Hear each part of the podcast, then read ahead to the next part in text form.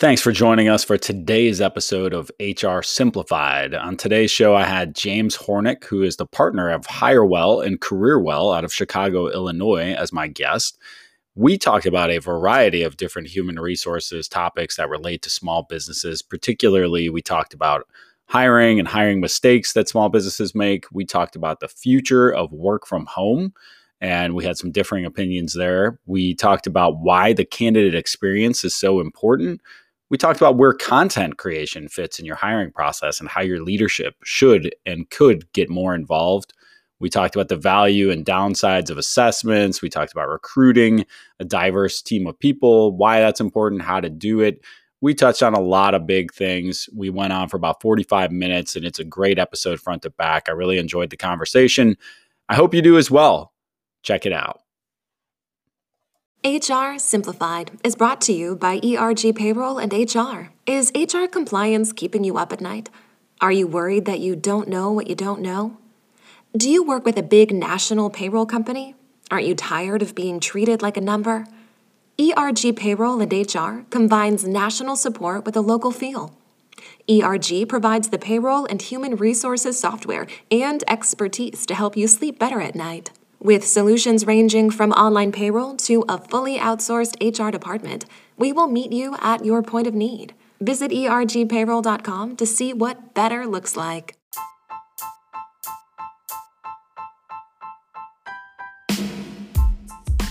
Welcome to HR Simplified, the show where we take complex human resources topics and break them down for you.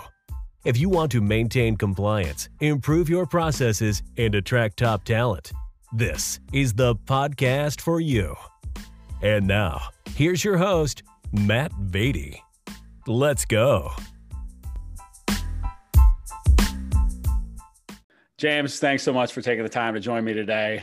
Uh, appreciate it very much. And today's episode, we're going to be talking about all things hiring. You are obviously the guy to talk to about this with HireWell and CareerWell. Uh, I mean, dare I say, nobody knows more about hiring than you, James. Is that right? I, I, think you're you might be overshooting a little bit, but we're going to stick with that, though. Okay. um, so nobody knows the difference. Uh, so so. So, so let's start there. You know, one of the things we talked about going into this, you guys obviously serve a variety of industries, a variety of different client sizes to help them to make hires, you guys recruit for them. What are some of the biggest mistakes you see small businesses make when they're trying to fill roles on their own, um, and some of the ways that they can improve based on what you guys have implemented at your company? I think the biggest challenge for small to medium sized businesses is they underestimate how difficult it is and how, how both time consuming it is and both how costly it is, no matter how you do it. I'm not talking for like the guy at the recruiting firm saying, you know this is going to cost you a lot to, to use us. I don't mean that at all. I mean even if you're going to do everything internally it's very time intensive and it's also building out a world class talent acquisition team internally also has has a, a, lot more cost to it than i think most companies realize. So that's something we, we always notice is that um, whenever you're a small business uh, where no matter what your business is any size your employees are your most valuable asset and I think that a lot of companies are so excited about their products, about their, what they're taking to market, about you know the other things that make them different that they kind of uh, they put blinders on and they want to focus just on those things because that's what got them excited to make whatever product, whatever there's in the first place. So I totally get it. But um, it's there's a lot of times there's a lack of awareness of just how challenging hiring is, and that like if you're a leader in the company, like that's that's going to be a big chunk of your day, one way or another, whether you want it to or not. You know, like great employees don't just randomly find you and randomly want to stay. You know what I mean? It's very much a process oriented thing, both from a how we're going to find people, how we're going to attract people, then also how we're going to obviously retain them. So um, I think recognizing that first off is um, usually when I see companies that struggle to hire, it was oh, it always starts. There's a lot of there's a lot of different things that make them struggle, but the core issue is always there was kind of an underestimation and just how tricky it can be. Yeah, it's a really good point. Several good points, but it, the time-consuming part, and one of the biggest mistakes I see, and it obviously speaks to why your industry is booming and why your company's doing so well, is that too often people think they're just going to post a job or tell their team that, hey, we're looking for somebody, bring in your friends or whatever it might be, and then people are going to find them. Whereas, you know, recruiting, the reason people pay a fee for your service and for so many other recruiting firms is the fact that you have to actually recruit to find the best talent. Like you have mm-hmm. to go get them. They are not actively surfing the job boards all day, every day day. If you want the best people, you've got to pick up the phone or pick up LinkedIn or whatever it is and, and seek them out. Um, so, so, when we look at that, let's let's talk about let's kind of start back there at the beginning. You know, I'm I'm a Gen Xer, so I work sequentially through things. It, like let, us talk about that attraction of talent. We talk about a lot with our clients of what can you do to create an employer brand and and the type of place where folks are seeking you out for employment. And I and I know employer branding is something that you're passionate about. What is employer branding? Share share with our folks out there. What does this actually mean? I know it's a bit of a debate that you have online sometimes, James.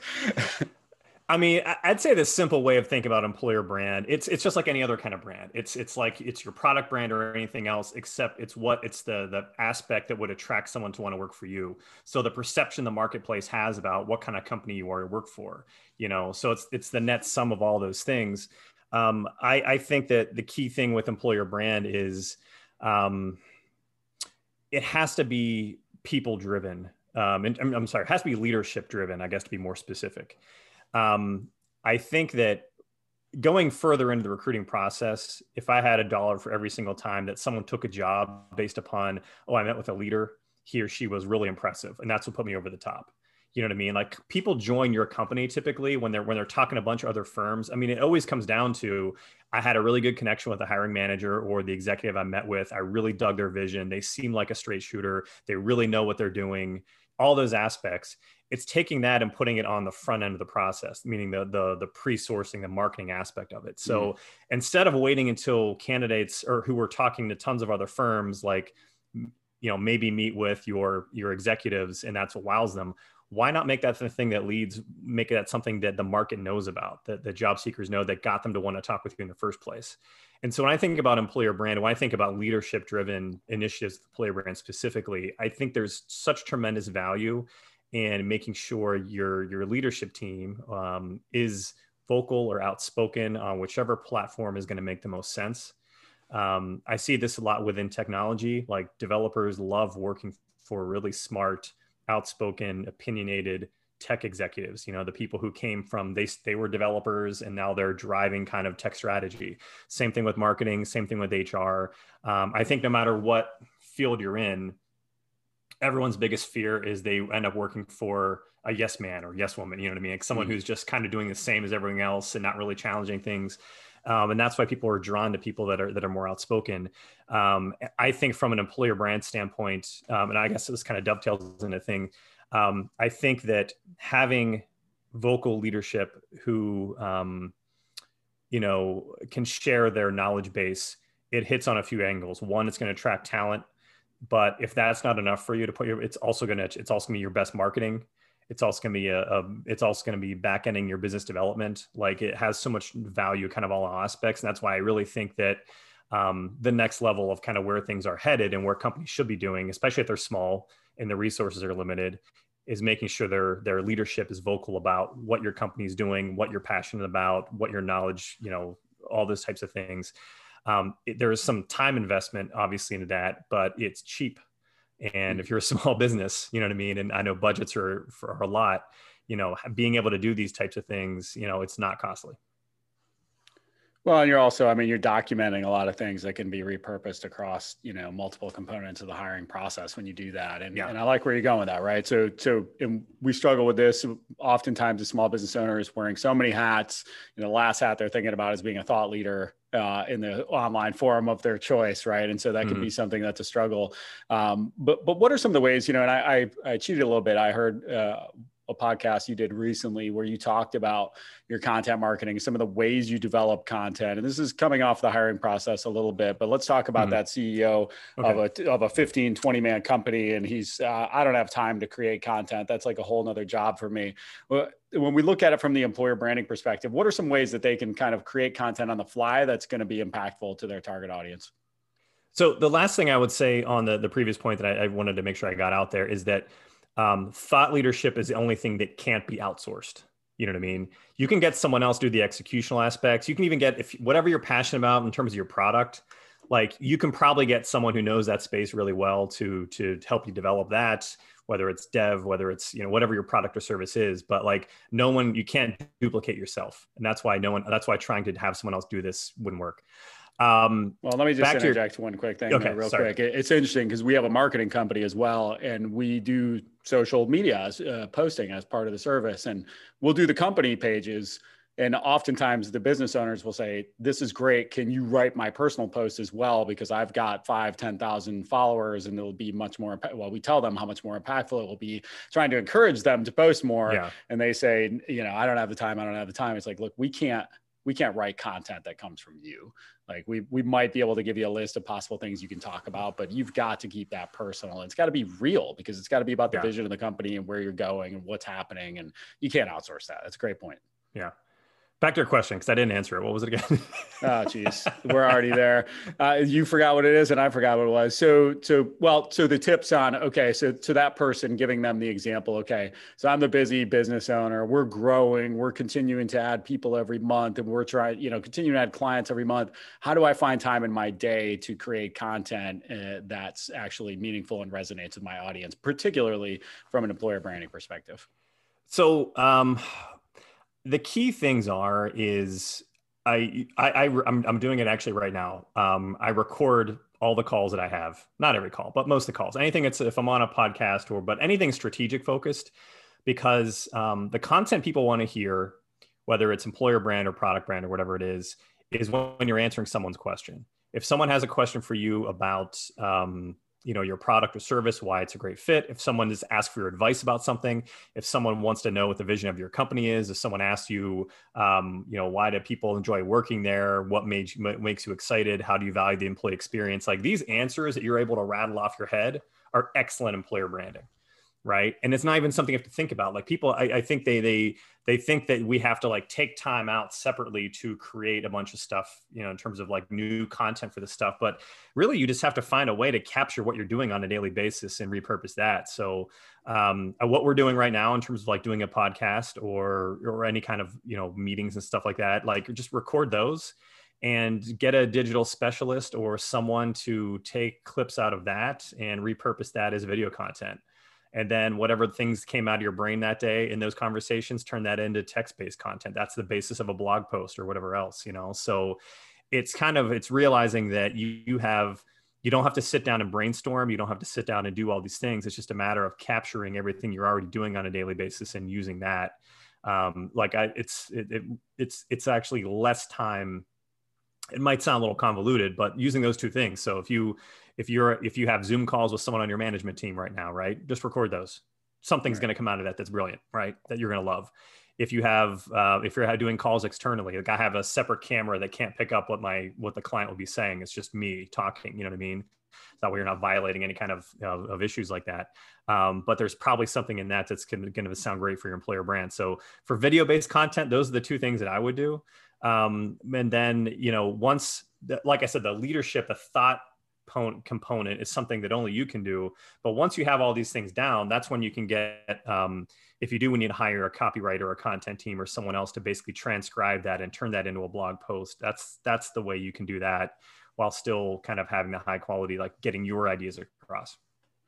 Yeah, it's great points, and we'll we'll get off content soon, yeah. I'm sure. But uh, the uh, it, it is something I, I, find myself talking about frequently. But but to kind of further that point of uh, you know, we're going to have this conversation. It's going to be video, it's going to be audio, it's going to become a blog post. It, you know, who knows if there's a guide that comes out of it. There's going to be most multiple social posts that come out of it, and and one part of that might be good for our employer brand and talking about why this mm-hmm. is such a great place to work. Other of it might be, to your point, whenever a client calls over here with a question, and I and I take the question, I go, okay, cool. Is that worth flipping on the camera and just answering it on a Zoom and recording it and posting it? Mm-hmm same thing. So, um, but you hit on something there for for a minute, and it's it's a mistake I see folks make all the time, and it's sort of an exercise we go through. When you talk about employer brand, you have to think about it the same way you think about it from a marketing perspective, and that's that you're marketing explicitly to a buyer persona, right? Mm-hmm. And one of the things that I see people do all the time is you use the post the job on Indeed and pray for people to apply methodology. Like that's the same way as just posting an ad in the newspaper for what you do and just hoping that the calls start rolling in, right? You have to get very targeted.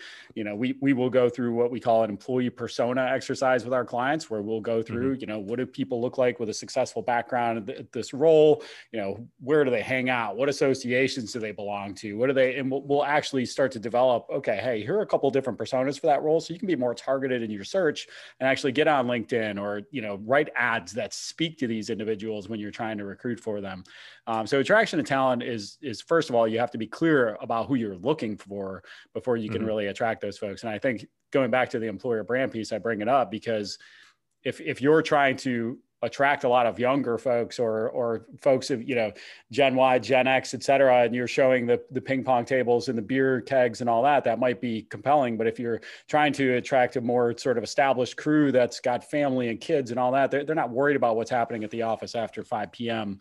Um, so just wanted to inject that there. Any thoughts on that? Yeah, there's, uh, I guess this, this might be kind of tangentially related. There's, there are community groups for everything.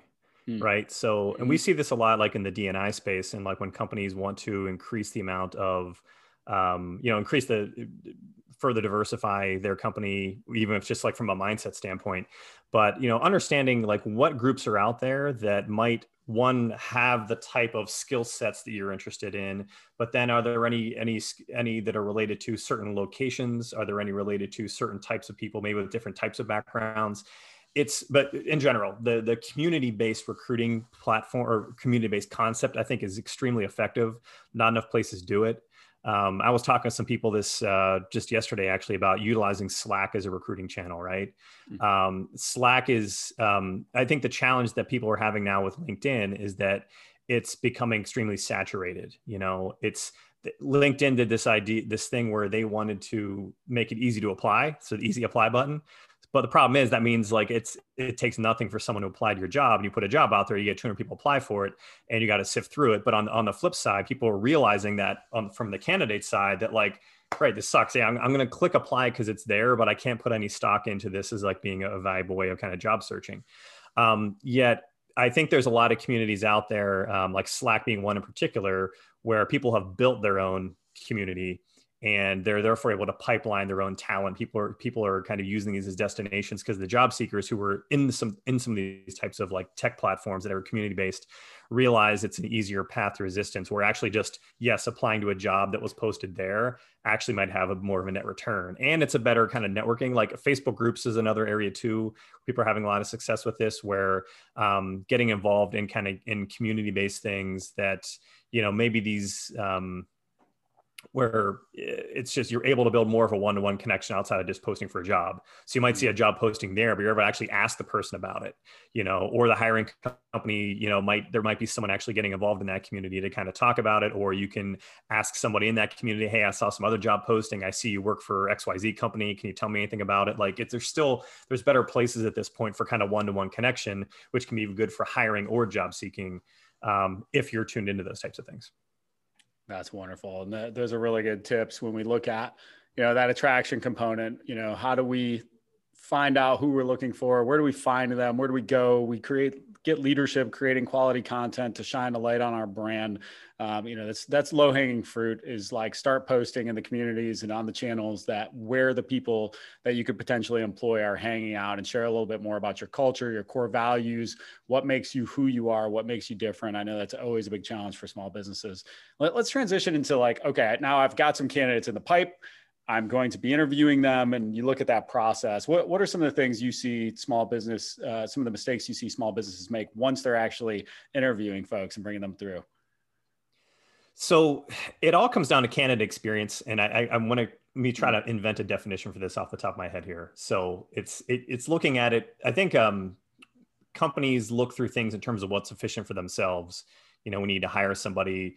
You know, they might be figuring things out um, here's our they're thinking about their own time frame but they're not always thinking in things in terms of the, the empathy side of it towards the candidate you know these might be candidates that are looking at lots of other places um, and uh, you know, I, I've had places say, you know, we're putting things on hold for a week. The HR manager, I'm busy this week. I'm just not going to do any recruiting or getting back to anybody. I'll punt that till next week. You know, which to me sounds absurd, right? Just because, like, what you're not going to follow up with a candidate for a week while they're interviewing other places. Um, and it's understanding that, like, even now during COVID, in in a lot of areas in tech, marketing's picking up a ton, sales extremely hot. Like you've got a lot of competition still. Like this is not an employer's market. Uh, it is more so than it was, you know, at the beginning of the year. But um, if you want to be competitive in your process, you have to be setting a great impression with candidates throughout that process not just for them to get that yes at the end, but also the word gets out about if you're the kind of company that ghosts on people, if you're the kind of company that takes forever to make a decision, um, your your your your pipeline is a leaky bucket, right? And it just kind of compounds on itself. Now, what the biggest the biggest issue I see in what causes this is that disconnect between the HR or internal recruiter and the hiring manager. Mm. So there's a lot of times talent acquisition just frankly just isn't valued enough in most organizations where um, the hiring manager they're, they're again like we're back to that example i was saying earlier they're thinking about their product or they're thinking about their deliverables or what that's their job. And hiring okay this is important but it's fine. I have an hr manager or i have a ta person who's going to take care of this for me. So uh, just deal with it you know? But those people cannot do their job you know if you're not giving them you know the the the true status on where things are if you're not keeping them updated they can't provide a positive candidate experience if it takes you forever to make a decision or you're not providing feedback or your feedback is kind of muddled um, and that's how things kind of fall off process wise so there, there's a lot more intricate details than that which i don't know if we want to get into in this process but if i in this podcast but like if i was going to say what causes most of the issues. It's always that kind of undervaluement or undervalued nature that a lot of companies have towards their TA and HR, um, which causes the disconnect between those two groups. And that's why candidates feel like they're getting ghosted. They don't know what's happening and they lose interest and want to go to some place that actually has has their shit together for lack of a better term. It's interesting. I'm so glad we're talking about this, and I'm so glad for the perspective you're bringing. Because too often we're just worried about, you know, and, and I'm include myself in this of hey we've we've got to go through these steps to make sure we find the right person. And you know they're they're lucky to come work here right? And it, like mm-hmm. they're they're coming to, to interview with us and we hold all the cards. But to your point and this is something we all forget all the time is like that candidate experience has to be balanced because the best candidates are going to have multiple options. And the smart ones even if you started vetting them out of somewhere where they're working right now and they weren't thinking about something else as soon as they start thinking about something else then they're going to bring other options to the table because they know that yeah. that's how you negotiate right and that's how you find if i've been with mm-hmm. this company for five years and now I decide I'm going to start to look at something else. I'm not just going to look at one option unless you've really sold me. Going back to our earlier point, like I've got some commitment, some familiarity to the culture prior to yeah. coming on board. That's where the content becomes super valuable. That's where the word of mouth you just talked about. It's interesting because I, I kind of had a note here about about the memory, the things we don't forget. I, I there's a woman who reached out to me the other day who was interested in, in a job here, and she no showed me probably five years ago, and I'll never mm-hmm. forget it and I, am petty yeah. like that. I will. Uh, I'm not gonna. I, am not bringing you back in because I remember that clear as day. You know, showed me. I don't even have to have that note in my ATS. Um, but so.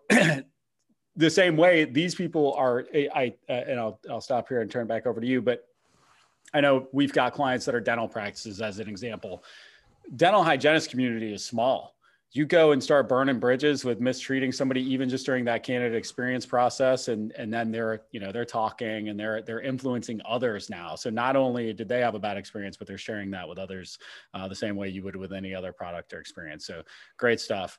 Mm, um, the one thing i would add there too and i think because um, i don't want to throw this entirely on hiring managers or business owners because maybe this is kind of self-inflicted but the one mistake i'll see a lot of places make is because my initial point on this whole thing was that um, companies they don't they underestimate both the effort and time and cost of everything. Um, the the the very tactical mistake i see most often is when companies are growing uh, we need someone to handle this this this hr the hiring stuff. Let's just hire a, a really just hire a two year recruiter or two year hr person to handle it. And then they think okay they'll handle it. We're fine. Mm-hmm. um, and it, you're setting yourselves up to fail because um, talent acquisition strategy is you need someone who's very if you want to do it right and do it well you need someone who's kind of familiar with the strategy aspect of it and can really can tell you when you're screwing up you know what i mean can inform you the business owner or the senior executive this is wrong this is the, this is where the process is bunk. Um, this is what the candidate market really looks like. These things you're asking me to find are actually like they don't exist in the real world. Here's what the real market looks like. And not to say you can't find that in a more junior person but it's a lot of i mean you imagine if you're if you're someone who's a business owner and you've got someone who's maybe just a couple years out of school they're not going to one they might not know enough about business wise how to approach you to tell you you're doing something stupid, right? Like it's just not something mm-hmm. people who are like in their early in their career comfortable right. with, you know. And that's really what kind of compounds the problem is that like it's um you need someone who can tell you when you're screwing up, who can advise you uh, how to do things better. And junior recruiters and junior HR people have a lot of value. I'm not like dumping this on them. It's just that when you're it's a lack of recognition needing that you need someone who's an experienced strategic hire running this stuff um, versus someone who might still be learning the ropes and doesn't know how to do those things yet. So, well, and it's interesting because the, first, the the thing we always want to do as small business owners is delegate right? So mm-hmm. so that's the first step in bringing others into your hiring process is to say okay i trust this individual. I'm going to have them start taking a role in the hiring process whether that's the first interview bringing them in the second interview the third interview you know maybe they just come in at the panel to start. And now you you know over time to your point you're either moving it completely onto some other individuals where they're actually sifting through the resumes or maybe they're recruiting and then you know maybe you get so far as to even bring in that person. But ultimately at the end of the day you you in you know, I used this example once where I sent one of my mentors a what I thought was like a really well defined, like, you know, two page sort of problem that was just like, oh goodness, this one's going to rack him. Hopefully he can help me out. Like he, you know, this is so complicated. And he responded back with a single sentence that answered every question I had in there and just was able to see around that corner on my behalf, which is the value mm-hmm. you bring to the hiring process as the founder of the company or as the senior leadership. And so you, you can't leave that out of the process. You can't outsource it, going back to almost like the content thing. So, um, so so we're bringing them through the interview process. Now now one of the things i like to say all the time is i don't, I don't know who i stole this quote from but um, even a donkey can act like a thoroughbred for three interviews. I mean w- tactically when you look at how long should i spend with somebody on that front end of bringing them into my organization? I don't know if there's a, a, set answer for that because it's it's you're you're there's a lot of different it depends what you're hiring for right? You know like you could be hiring for data scientists you could be hiring for call center people you know what i mean? So there's yeah. not really i don't think there's a hard and fast answer for in fact I'll, I'll, even i'll even take it the other way is that one mistake i'll see some places make is they they had a process they really liked for their first few hires that they think works well and they try to say rubber okay everyone's going to be hired this way. Mm-hmm. we're going to have everyone the same assessment. We're going to give everyone the same process. And you know you have to realize you have to recognize there's going to be a difference in different skill sets. Like you can't you can't have the same like i don't like personality tests to begin with you know? Um, i think they're i think they're garbage but um, there might be but here's the thing. The tests themselves are not garbage. It's trying to apply the same test to everybody across the board in your organization i think is a little you know when you have completely different skill sets when you might be trying to measure different things you know? Or when you're trying to okay i'm getting way off tangent here um, okay. We're we're going to assessments anyway, if, so if can... you're hiring if you're hiring one profile because okay, this is a profile that worked for us before. Let's just hire everybody with that same profile.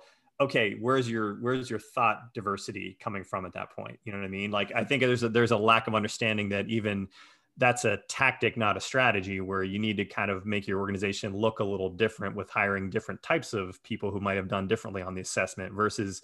But I think again, it comes down to like the initial kind of point where I started is that when companies underestimate how complex it can be they found one thing that worked let's just keep doing that and then eventually it can potentially become a problem when they don't realize that okay there's more strategy involved anyway no, you you you sideswiped a lot of big topics in there, so I'm going to carefully pick which ones I want to double down on. Um, so, oh, yeah, so, go ahead. So no, you you hit on something that's really important to me, and that's especially you won't typically see this across an organization where I say, Hey, I'm going to hire everybody who looks, talks, and acts like this. Uh, but you will see it with roles. I remember I was in sales early in my mm-hmm. career and I looked around the table and it was just like, oh, we're all, you know, former college athletes who are a certain age, who are all white males. And like, that's just like, that's it. And you look around the table and what new is going to come out of any of these conversations? Nothing new. It's going to be the same answers they had five years ago, the same answers they had 10 years ago, because they were following that same bl- blueprint of these are the people that succeed in these sales positions. And yeah. so, you know, that, that was an eye opener. I remember very early in my career and something that we uh, try to prevent against. And that's, that comes from, you know where people live uh, diversity of thought diversity of background all those all those things. And and it's it's something that it, it, i'll just finish this that where i always have to put that huge asterisk when we're doing the employee personas is like look this this can't just always come back to like joe was the guy let's replicate joe. And we're going to make it be about that. But there are almost always positions where they have to have these certain skills, it, right? Like certain roles in your company, you can hire based on aptitude and based on this side mm-hmm. or the other. But other positions are are purely about like, look, I, need you to come in and be able to do this job. And you know, data scientist might be one of them as an example, where it's like, all right, look, they, they can't just be completely hiring based on what they could do in the future. So, uh, just limiting your your ability and your for biases inside that process is is critical, um, and that goes always halo effect and all that. And once again, we won't sort of sideswipe a bunch of really random topics here, but um, where were you going to go? I apologize. Oh, I don't remember. I think you were going to get me on some other other topics there. Yeah, let's let's just your, bounce your all around here, yeah, right? You're, so you're talking the, about your, like your sales team, and so uh, here here's I, I I like to the the challenge where I think some people don't quite understand. Okay, why is that a bad thing? Why can't you just okay, this one profile worked? Um, it's recognizing that your clients a lot of times are going to be different, and you're going to have they're going to have different objections. They're going to have different ways of viewing your product, and um, diversifying the thought and the makeup of your team is going to give you more people with different thoughts on different ammo and how to address those different types of sales situations you know? If you've got you know 20 people who look exactly the same think exactly the same from the same background they're going to have the same same responses same way of looking at problems and you're really leaving a lot on the table in terms of other ways you could be uh, solving it. You know it's it's i kind of i i have a hard time under have a hard time understanding why some people don't quite get it. Like I'll, I'll think all it takes is like one brainstorming session with a collection of people who have nothing in common with you and all of a sudden you realize wow there's a lot of there's a lot of shit i don't know you know mm-hmm. like there's a lot of things i never thought of before related to our product related to our processing or whatever it is um, and that's why i think that um, I, I, guess where we go off this tangent when i was railing off on on assessments um, that's why i think that I, so you you and I when we were talking, you're you're talking um, online. I think when you listen maybe a couple weeks ago, talking about culture. And the thing is, I, I realized that I hate the term company culture nowadays. Like I think it's because because of this reason. Because I think culture gets kind of a gets wrapped up in okay, we want this type of person. When it really needs to be more of a values thing. You mm-hmm. know, like I don't want people who look and think and act the same. I want people who respect each other the same way. I want people who are going to represent the company the same way, who, you know what I mean, are going to have the same type of values instilled in them and have the same maybe work ethic or whatever your values are, you know, as opposed to someone who fits a certain kind of identity profile, which I think is what's commonly, I would commonly associate with culture. But um, I also think it's important too because um, it, it opens up your talent pools if you're too focused on one type of personality, well, there's, you know, you're, you're inherently limiting other people who could do this job. Um, I think I, I'm going to argue that companies that are more diverse in terms of their, you know, any, any way you want to define diversity, but have more viewpoints available are going to have an easier time retaining people. Um, I think the more open and willing you are and the more introspective you can be as an organization with the more viewpoints, I, I think it hits, um, it's going to hit it's going to add to your employee engagement it's going to add to your retention you're going to have more people who are you know um, the emotional intelligence and all that type of stuff. Um, i think that's important too. Um, we're still sideswiping more things here. Yeah, but, you know, right. So, I, so I'll touch on the assessments piece for for why I like them for small businesses, uh, particularly small businesses, and it's because we sort of. So my company has about a dozen people, um, handful of contractors on top of that. So we don't have benchmark data here to compare, like in contrast, what a successful sales professional might look like, or what a successful HR manager might look like, et cetera. Personality assessments, when done properly, can tell us based on personality personality traits and characteristics. How does this person typically perform in this type of role? And that that doesn't take into account any of the sort of you know diversity of background, et cetera, things that that mm-hmm factor into that. What that does is gives me a little bit of a cheat code as a business owner to say, okay, hey, I can get access to some data that's going to help me to predict success based on a teammate, based on a particular role. If they're an accountant, let's face it, they think differently than I think, right? Like mm-hmm. that's just a different mindset and a different way. And anything I can do to kind of give myself a leg up in that process, I'm going to do it.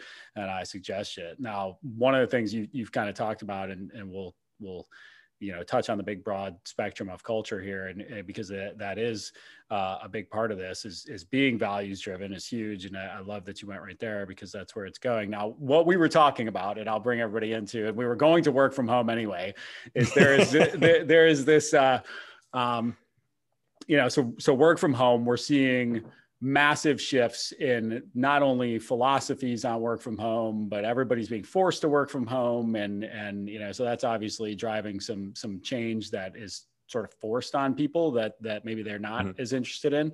Uh, but here here's what i'll say that i'll start with is that's you have to be honest with your values and what your company is and what your company isn't.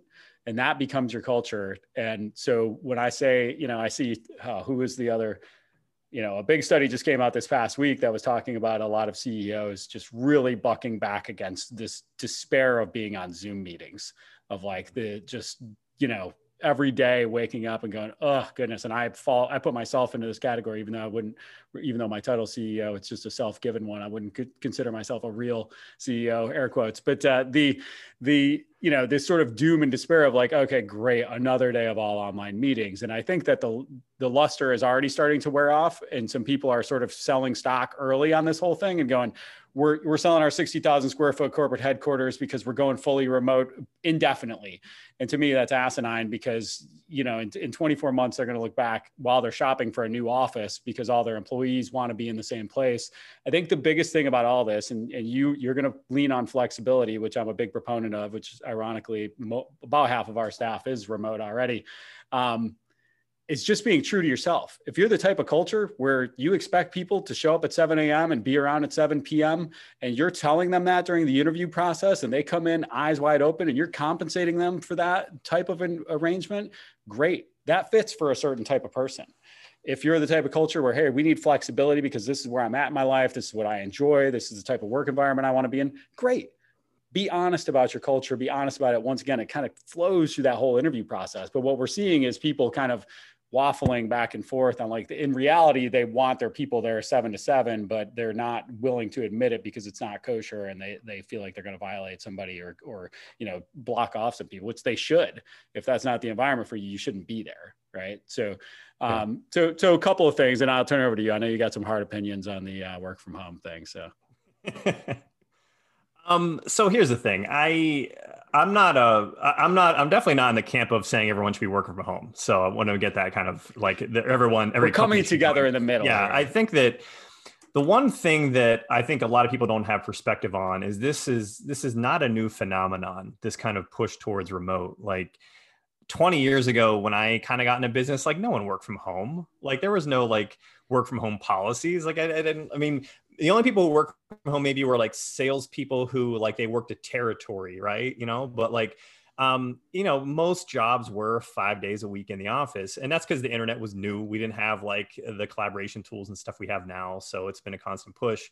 I think there was always a hesitance, even still, to make things as, as relaxed as it could have been, or make make things a little more like there were certain bleeding edge companies that were already doing it.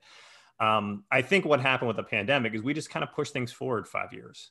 You know, like it's it's pushing forward where more companies realized, you know, we didn't realize how adaptable we are as a workforce.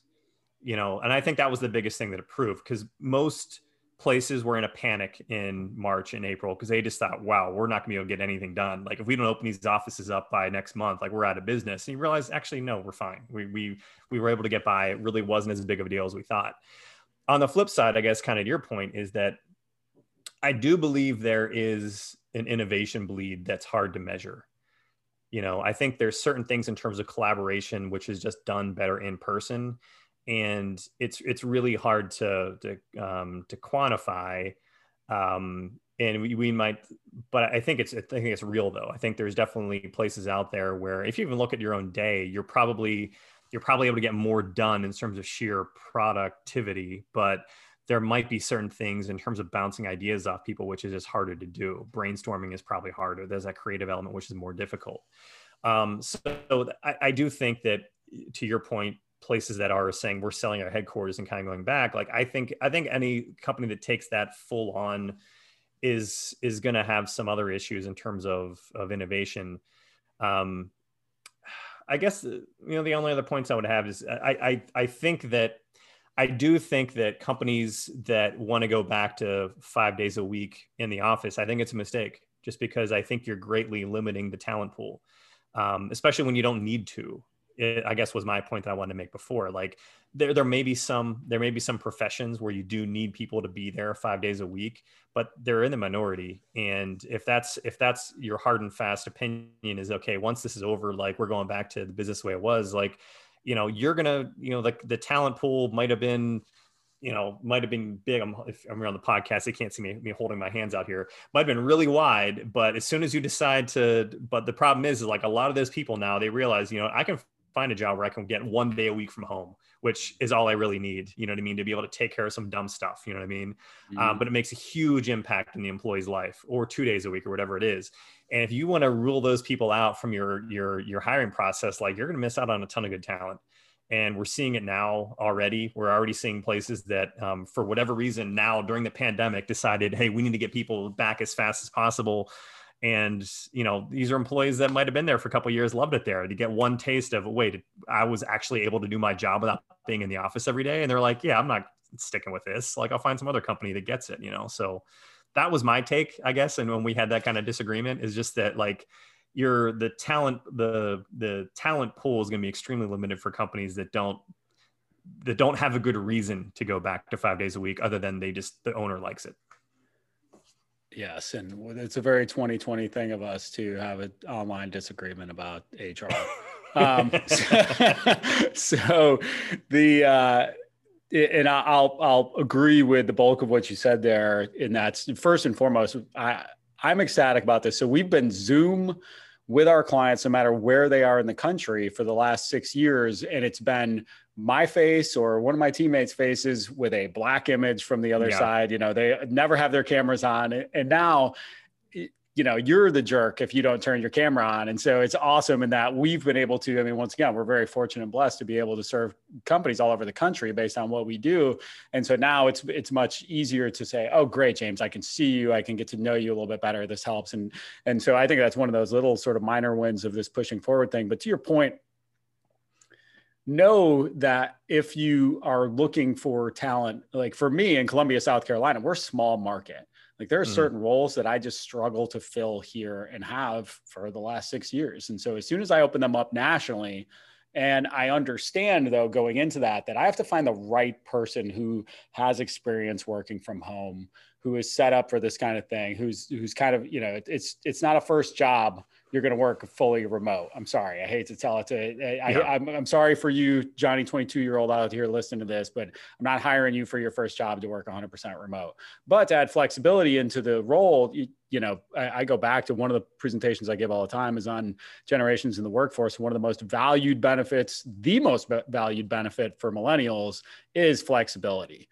And so that opportunity, even if it's not, hey, a day remote, it's like, look, dude, I don't need to be here from nine to five. This isn't an old school mm-hmm. punching the clock and being here at these specific hours. You know, I'm a late sleeper, I'm an early riser. Like I've got to go and run and do this thing in the middle of the day. I don't need to check in with somebody. So, so adding flexibility doesn't doesn't have to uh, sort of break you in one direction or the other. But but great points on on that, and and it sounds like we're mostly in agreement, which is a shame, really. Um, the, the, the one thing I mean, the one thing I would say too is that um, the challenge is not the challenge is not working it's onboarding. Like to your point about like junior employees and whatnot that that's where i mean that's where honestly where we're seeing the bigger struggle mm. is that um it, it's just hard to train people when you're when you're all remote you know what i mean? Um what we do internally there's there's a lot of um a lot of shadowing a lot of you know kind of collaborative especially with the more junior people who are still learning their craft Um, and I think that's where the biggest um, that's where the biggest challenge is with all this is getting people kind of acclimated with your company as well as getting people kind of trained up where you want them to be. Uh, I'm sure there's people who are figuring it out slowly, but it, it's just it's harder no matter what when you're just not in the same location. So, but um, for experienced employees, like you know, I just go back to to getting the job done. Like, who cares? yeah, oh yeah, absolutely. I'm a, I'm a big proponent of it, and quite frankly, it's it's just opened up the uh, um, the, the whole world is our oyster. But once again, interviewing to know that you, you have to find a person who works well remote like be pickier in that perspective and don't just take the people who say i would love to work remote. Um, has been a little bit of a key that, that we found as well. So so the name of the podcast is hr simplified. So let's simplify everything we just talked about here james because we we went all over the map. So if i'm if i'm hiring somebody uh, what do i need to do better than what i'm doing today and uh, how, do, how should i look at work from home going forward break this down for me what, what the hell did we just talk about you want the entire podcast or just the last just, like just, minutes? Just, Summarize this for me, James. Write the description. um, all right. So first off, uh, small, medium-sized businesses, um, the biggest challenge they have in hiring is underestimating how difficult the process is and how tricky it can be and how costly it can be. Um, you cannot. I, I, I'm a firm believer that content is the best way to hit all three points of attracting talent on the front end to your organization, marketing your product as well as backing up your business development efforts, which is kind of marketing, but I think it's in terms more of a one to one thing. You can't outsource your thought leadership. That's the one thing that only you can convey. All the other support aspects are things you can get people to do. Um, but one way or another, like you as a small business owner, you have to take a vested interest in being vocal as a thought leader, as well as understanding that a hiring process is tricky. Um, you need people who you need to make sure you um, get experienced talent acquisition or HR people who can tell you when you're screwing up, who can tell you when your process is broken, because that's the other thing that really turns off candidates, gets the word out that you're not providing good candidate experience, that you guys don't know what you're doing when you're not able to, when there's that disconnect between the hiring manager owner and the people on the front lines of the, pro- of, um, of the recruiting process. Um, uh, what else do we get into? So um, we talk a little bit about kind of um, culture, which I hate calling it culture nowadays, but why diversity of thought and all kinds of diversity are important for kind of business deliverables. Um, it's gonna be good for kind of employee retention. Then I think we skipped over to remote work from there and just talked about how I think we both have decided, despite the fact we thought we'd have more disagreements, that um, it's not going to. I think going fully remote is not something will be long term, but I think having some flexibility, if you're not doing that and you're still stuck in your ways, you're going to miss out on good talent. Um, there are still some challenges out there, but um, this is a process that's been going for 20 plus years in terms of things slowly becoming more flexible. Sure, and I and I love your comment on it. Just pushed it forward five, five years, if not more, which I think is tremendous for all of us. Uh, so, so tell us a little bit about Hire Well, Career Well, um, and where people can find you. Yeah, so HireWell, um, I'm, I'm in Chicago. Um, you can find me on LinkedIn. So James Hornick, easy to find. My email address is james at hirewell.com. Um, HireWell, we are a recruiting firm based in Chicago. Um, I'm a partner with the firm, been there for 15 years now, since 2005. Um, we, when I joined, we were a tiny four person shop. We just did tech recruiting, but now we're about 50. So we're still a smaller business, but we um, have dedicated practice areas to a bunch of parts. So technology, digital marketing, HR, finance, accounting, sales. Um, that way, work with companies. We can solve a lot of different hiring challenges. We also do a lot of what we call managed recruiting, where um, for companies that do need to scale, we can actually we don't just source candidates. We can have someone assigned, be your internal recruiter or partner with your internal recruiter. Should you have a spike in hiring, which you're not able to deal with, but having the rest of the organization work with that person to get like ramp up hiring for all those five areas, tech, marketing, and whatnot quickly um, and we can do it much more cost effective than traditional hiring fees, which I could rattle off on about how bad contingent is as a business model. Um, Career Well, uh, Career Well a, was our passion project during the pandemic. Um, I love recruiting and I love helping companies hire, but we wanted to do something that was more people focused, how to make people better job seekers. Um, so Career Well, we basically create a lot of core content around how to search for a job that goes more about networking, informational interviews, not getting falling into the trap of just applying to lots of jobs, which you never hear back on. Uh, we also do one-to-one coaching because I think a lot of people have 80% of it down. It's just they still struggle with their job search because there's a little tweaks they need to make. Um, we're putting together some technology tools there too. So um, I think I rattled it all off there in a minute. So that's awesome, man. Yeah, definitely follow James on LinkedIn. He's a great follow, talking a lot about uh, talent acquisition from from all sides of the table, which I think is refreshing. You know, to your point, the candidate experience is one of the things I think we all forget about as small businesses, and and something that we need to be more conscious of. And so, uh, look, I, I, really appreciate the time. It's been a great conversation, and and appreciate you dropping some knowledge on us, man. Anything else you want to share? Nah, uh, thanks for having me. Um, I'm excited to hear the podcast when you finally get everything kick live, and uh, yeah, appreciate uh, appreciate taking the time with me. Thanks, man. Appreciate it.